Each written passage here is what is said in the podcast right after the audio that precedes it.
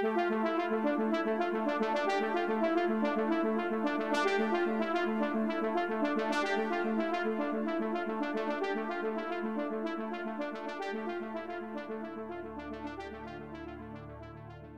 in the United States and Europe live today in what seems to be a sea of populisms, some on the left, some on the right, some outside of that spectrum, seemingly. The term is certainly ambiguous. What is populism? What is driving the popularity of populism today? And why is it doing better in some places than others?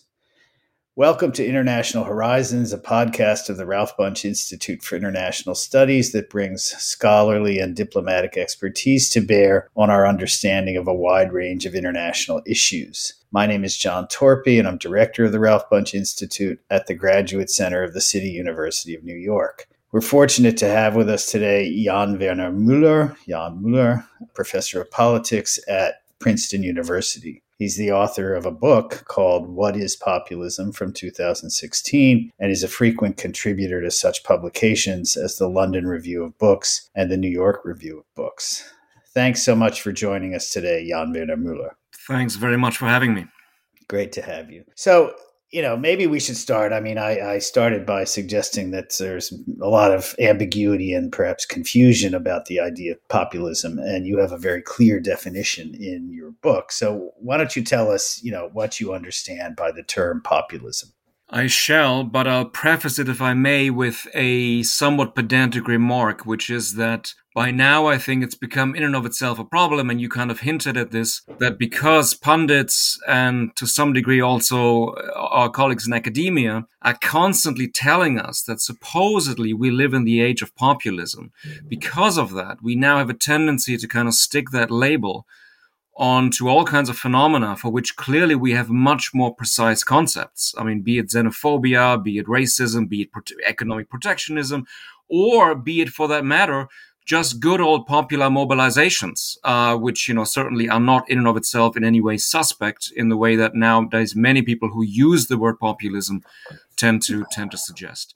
So, having made that rather pedantic point, um, let me move on to the uh, actual question you posed, so, my answer to that certainly will sound peculiar to anyone very familiar with uh, 19th and 20th century American history, but bear with me for a second. So, my understanding of populism is that it's essentially about politicians or political parties making the claim that they and only they represent what such figures very often, but not necessarily, referred to as the real people in quotation marks or also very frequently as the silent the silent majority. Now that might not sound so pernicious necessarily. It's not obviously the same as let's say racism. Um, and nevertheless it does have two deeply problematic consequences for democracy. One is simply and that's rather obvious that such figures will then also claim that all other contenders for power are fundamentally illegitimate um, it's maybe worth adding that that's never just a question of policy differences or even disagreements about values, which, after all, is you know, entirely normal in a democracy. It basically always moves ex- immediately into the register, which you know we got very clearly, for instance, in 2015, 2016. What Trump said about his opponent in the presidential election uh, was extreme in many ways, but it was not exceptional as far as populist rhetoric, as I understand it, is concerned. The others are simply corrupt, crooked characters, and that's all there is. And then, secondly, the other consequence, and maybe less obvious, is that populists are going to suggest that basically not all citizens are the real people. There are some who are at best second rate citizens or who might not properly belong at all.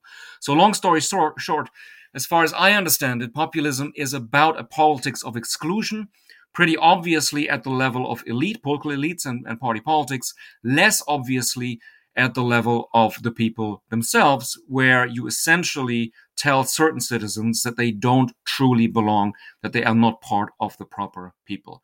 And as hinted at the beginning, this obviously diverges from the historical meaning of populism in the United States.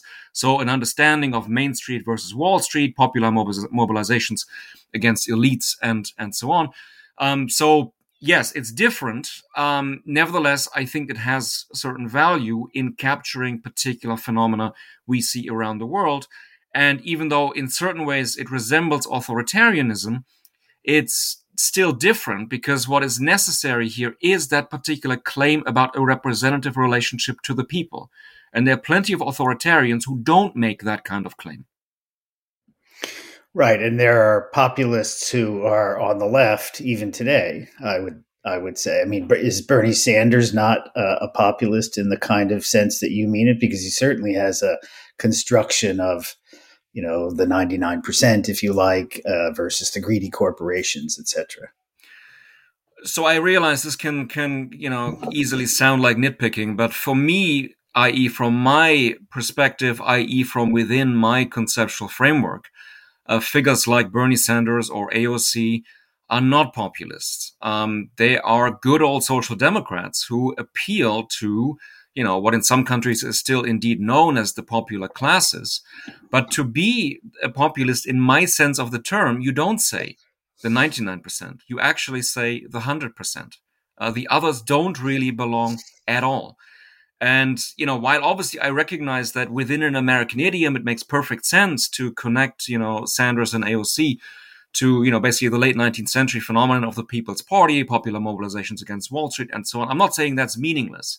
Um, at the same time, I do permit myself to point out that the consequence that we've often seen in the last couple of years, namely this kind of false equivalence, where then people say, oh, Trump is a populist on the right and Bernie is a populist on the left. And, you know, and plenty of institutions kind of did that. I mean, the New York Times, for instance, infamously, I think, in 2000 2020 i think that is a that becomes a problem uh, just i mean the the the unavoidable hannah arendt quote you know political judgment is a matter of being able to distinguish and to sort of suggest that these people are ultimately in the same category i think does not help our ability to comprehend our our era and the same is true by saying oh you know viktor orban is kind of the same somehow as let's say popular mobilizations around Podemos in Spain. This is all just, you know, one is left, one is right, and so on. I think overlooks the fact that actually a lot of these left wing figures we tend to think of do not make the kind of claim I'm looking at. Which is not to say, I hasten to add, that, oh, it can only exist on the right, you know, by definition, the left can do no wrong, you know, is morally pure. Um, no, that's not true either. I mean, there are obvious examples, and, you know, at, at the at the risk of saying the overly obvious, if you think of today's Venezuela, if you think about how Chavez talked, uh, it's pretty clear that there was no room for disagreement and that there was only one representative. And if you were to disagree with with Chavez, you know, you were outside uh, not just the realm of legitimate disagreement. You were basically a traitor to the people as as such. So I'm not I'm not saying that this is ideologically specific on the right. What I am saying is that there's been a, a strong tendency in the last year, sometimes uh, because of not really thinking about the issues, maybe sometimes, though, with an intention to discredit particular left wing actors, to basically short circuit phenomena or equate phenomena that remain very distinct and very different. I mean, you describe, uh, you know, I should have said that you describe populism in the book as a kind of shadow uh, feature, in effect, of democracies, that it's somehow kind of always looming in the background to a certain extent, and that it's basically fundamentally a, a, a threat to democracy. Um, I mean, could you sort of elaborate on why that's the case? So it's always a shadow because as long as we live in representative democracies, and, and maybe one day we won't. I mean, this is not, you know, the only way of understanding democracy. But as long as we live in representative democracies, um, there's no way of excluding a situation where somebody appears and makes that kind of claim to a monopoly of representing the real people. Now, obviously, there there are different factors, you know, why this happens at a particular time. I'm not saying this is a kind of transhistorical constant uh, phenomenon across across all ages. I'm just saying that this is not something that one can sort of exclude uh, be it through normative theory or some other sort of magic, magic, uh, magic, magic solution. Having said that, I also want to emphasize that not all people talk is pernicious. So the point is not to say, oh, as soon as somebody mentions the people, um, or even makes the claim, that you know certain certain citizens have been systematically marginalized and now it's time to speak for them etc that this is somehow dangerous or in any way a peril for democracy. It'd be crazy to to to argue that. Um, the problem is simply when a claim that one could translate into "we are also the people" becomes "we are own, we are the only people," and everybody who doesn't agree with us is by definition a traitor, is excluded, has no standing in our polity, our polity anymore. So, to put it very crudely, I mean, if you have, if you have, let's say, Mubarak's Egypt, and people went to Tahrir Square and said, "We are the people," that made perfect sense, and that was not, you know, a populist, a populist uh, phenomenon. If you have, you know, as as happened for a number of years, as you know, if you had people in uh, cities like Leipzig and Dresden come out on the streets and have big posters that said "We are the people," with the implication we are only we are the people, and anybody who disagrees with our far right movement that basically tries to get rid of Muslims and any sort of left winger who doesn't agree with us, that is clearly a danger to democracy. And the language can seem similar, but again, it's important to distinguish these phenomena. Sure. So it's not a trans historical phenomenon necessarily, but we do seem to be in a period of lots of populisms in Europe and the United States, and perhaps you would even say in India. So why is that happening? I mean, in the book, you're skeptical about some of the typical explanations that sort of left behind from globalization and that kind of argument. I mean, w- what's going on? Why is this happening in Germany, in France, in the UK, uh, and certainly, of course, in the United States? So I hope that you would agree with me that the kind of tendency to ask for a ideally 140 or at most 280 character explanation of a global phenomenon you know, for social scientists, it's kind of grating in terms of, okay, you know, just just give us, you know, one one line about why is all this happening. And again, as pedantic as it can sound, um, it still matters to look very closely at individual national constellations. It also really matters to look at how, in this case, this has become partly a transnational phenomenon because these actors can learn from each other. So it's true that the outcomes can often look very similar. If you look at the patterns of governance of, let's say, Modi in India Erdogan in Turkey, Orban in Hungary, I mean, it's it's not crazy to see certain similarities. But it doesn't follow from that that sort of the root causes, or as you know, the, the cliche du jour has it, the driver of all this is necessarily identical. So I think that's certainly one thing that has to be taken into account more. That um, there is a fair bit of basically looking around for models, and to some degree, you can basically adopt strategies even in somewhat different contexts. Having said that, I'm not suggesting that, oh, this is completely mysterious or it's irreducibly particular. And, you know, only if you are, you know, the absolute specialist on one particular country can you say anything meaningful about, about these, about these matters. What I would highlight, and again, the list could be much longer if one sort of really tries to be serious about factors that might facilitate the rise of these populist actors. I would just mention two for the moment. One is that it certainly helps. It doesn't determine, but it helps right wing populists if there is already something happening that we might very broadly describe as a kind of culture war. So clearly, it helped, for instance, Viktor Orban to kind of tap into a story where people could say, yeah, yeah, there's something going on with, you know, deep rural, quote unquote, real Hungary. And then there is liberal, cosmopolitan, and we all know what that can be code for, Budapest. And here is sort of the big divide in the country and something a somewhat similar story might be told about about about Poland. So this can help. This doesn't determine the outcome. Um, and again, I think some of some commentators today I think are in a, in a, certain sense very naive if they sort of naturalize these divisions. And, you know, for instance, in the United States keep saying, oh, the country is so divided and this is quasi natural that here's the Midwest and here are, you know, here are, here are the coastal, coastal cities and these are fundamentally different cultures. I mean, this is not a given. And, and this, we didn't always talk about politics, politics like this. But it, if it, if there is something like this there, I think it can certainly help.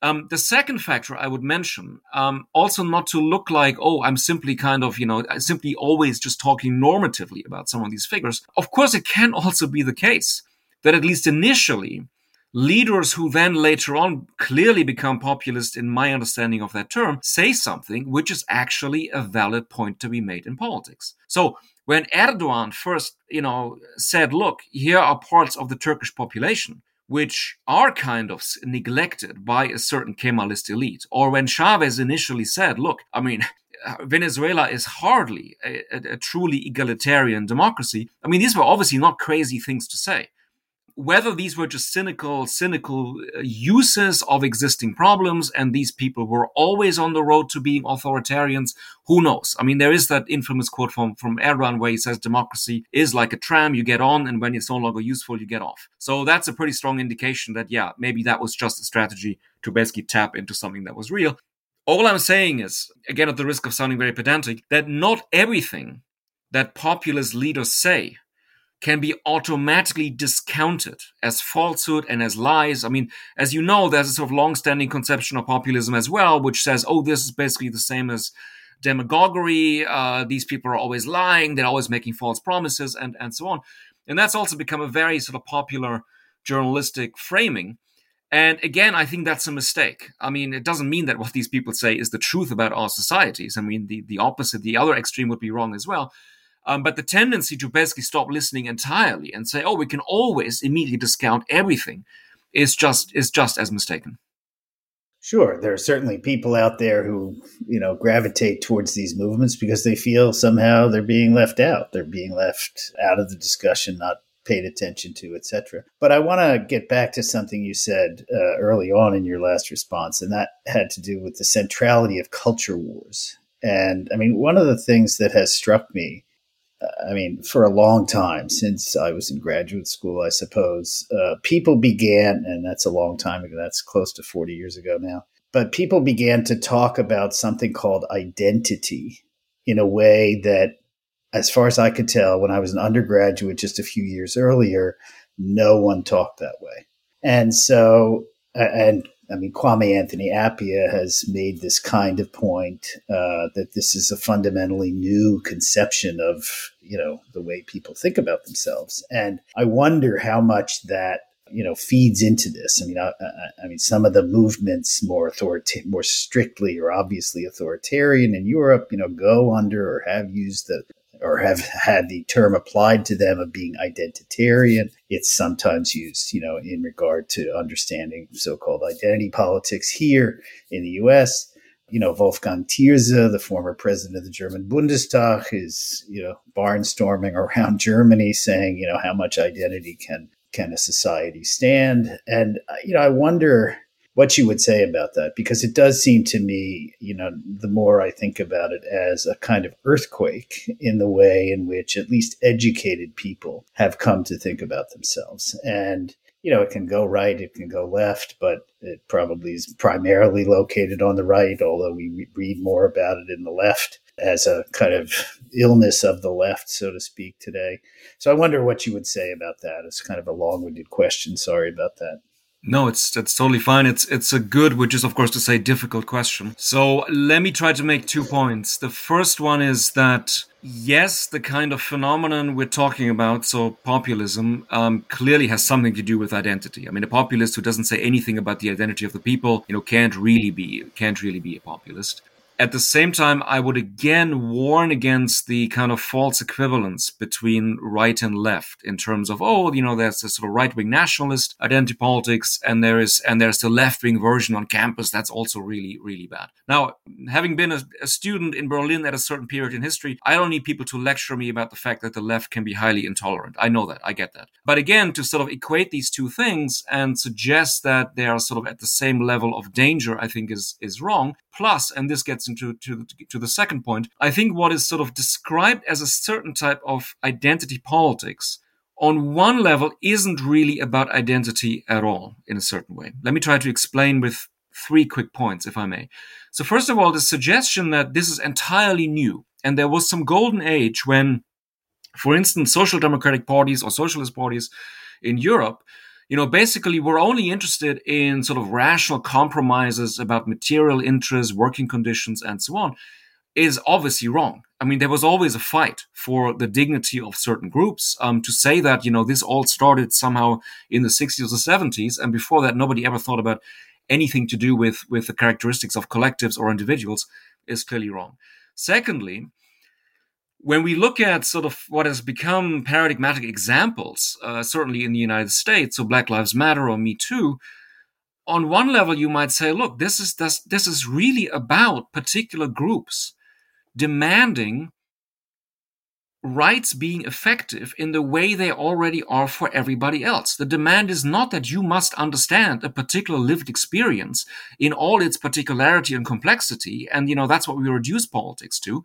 It's to put it crudely, but I think not inaccurately, simply saying, look, other people don't have to live with a threat of being harassed or even be shot by the police uh, why do you know women still have to put up with the danger of being harassed or possibly be raped by powerful men? So this uh, this sort of notion that this is all incredibly mysterious and you know is is irreducibly about particular identities, I think is is, is a problematic framing to to to begin with. And once we sort of see it in terms of effective use of rights, we can also say, look, in a certain way, this is also about questions of distribution. Who actually gets distributed the effective use of certain rights? I realize it's, of course, more complicated as soon as we get into questions where people might demand special kinds of recognition. So I don't want to don't want to make it sound like it's all super easy and people just don't get it. But in certain ways, we're also not seeing what actually makes it not that different from other kinds of political conflicts. And the last thing I would add, if, if I may, is that what has also, I think, become a very strong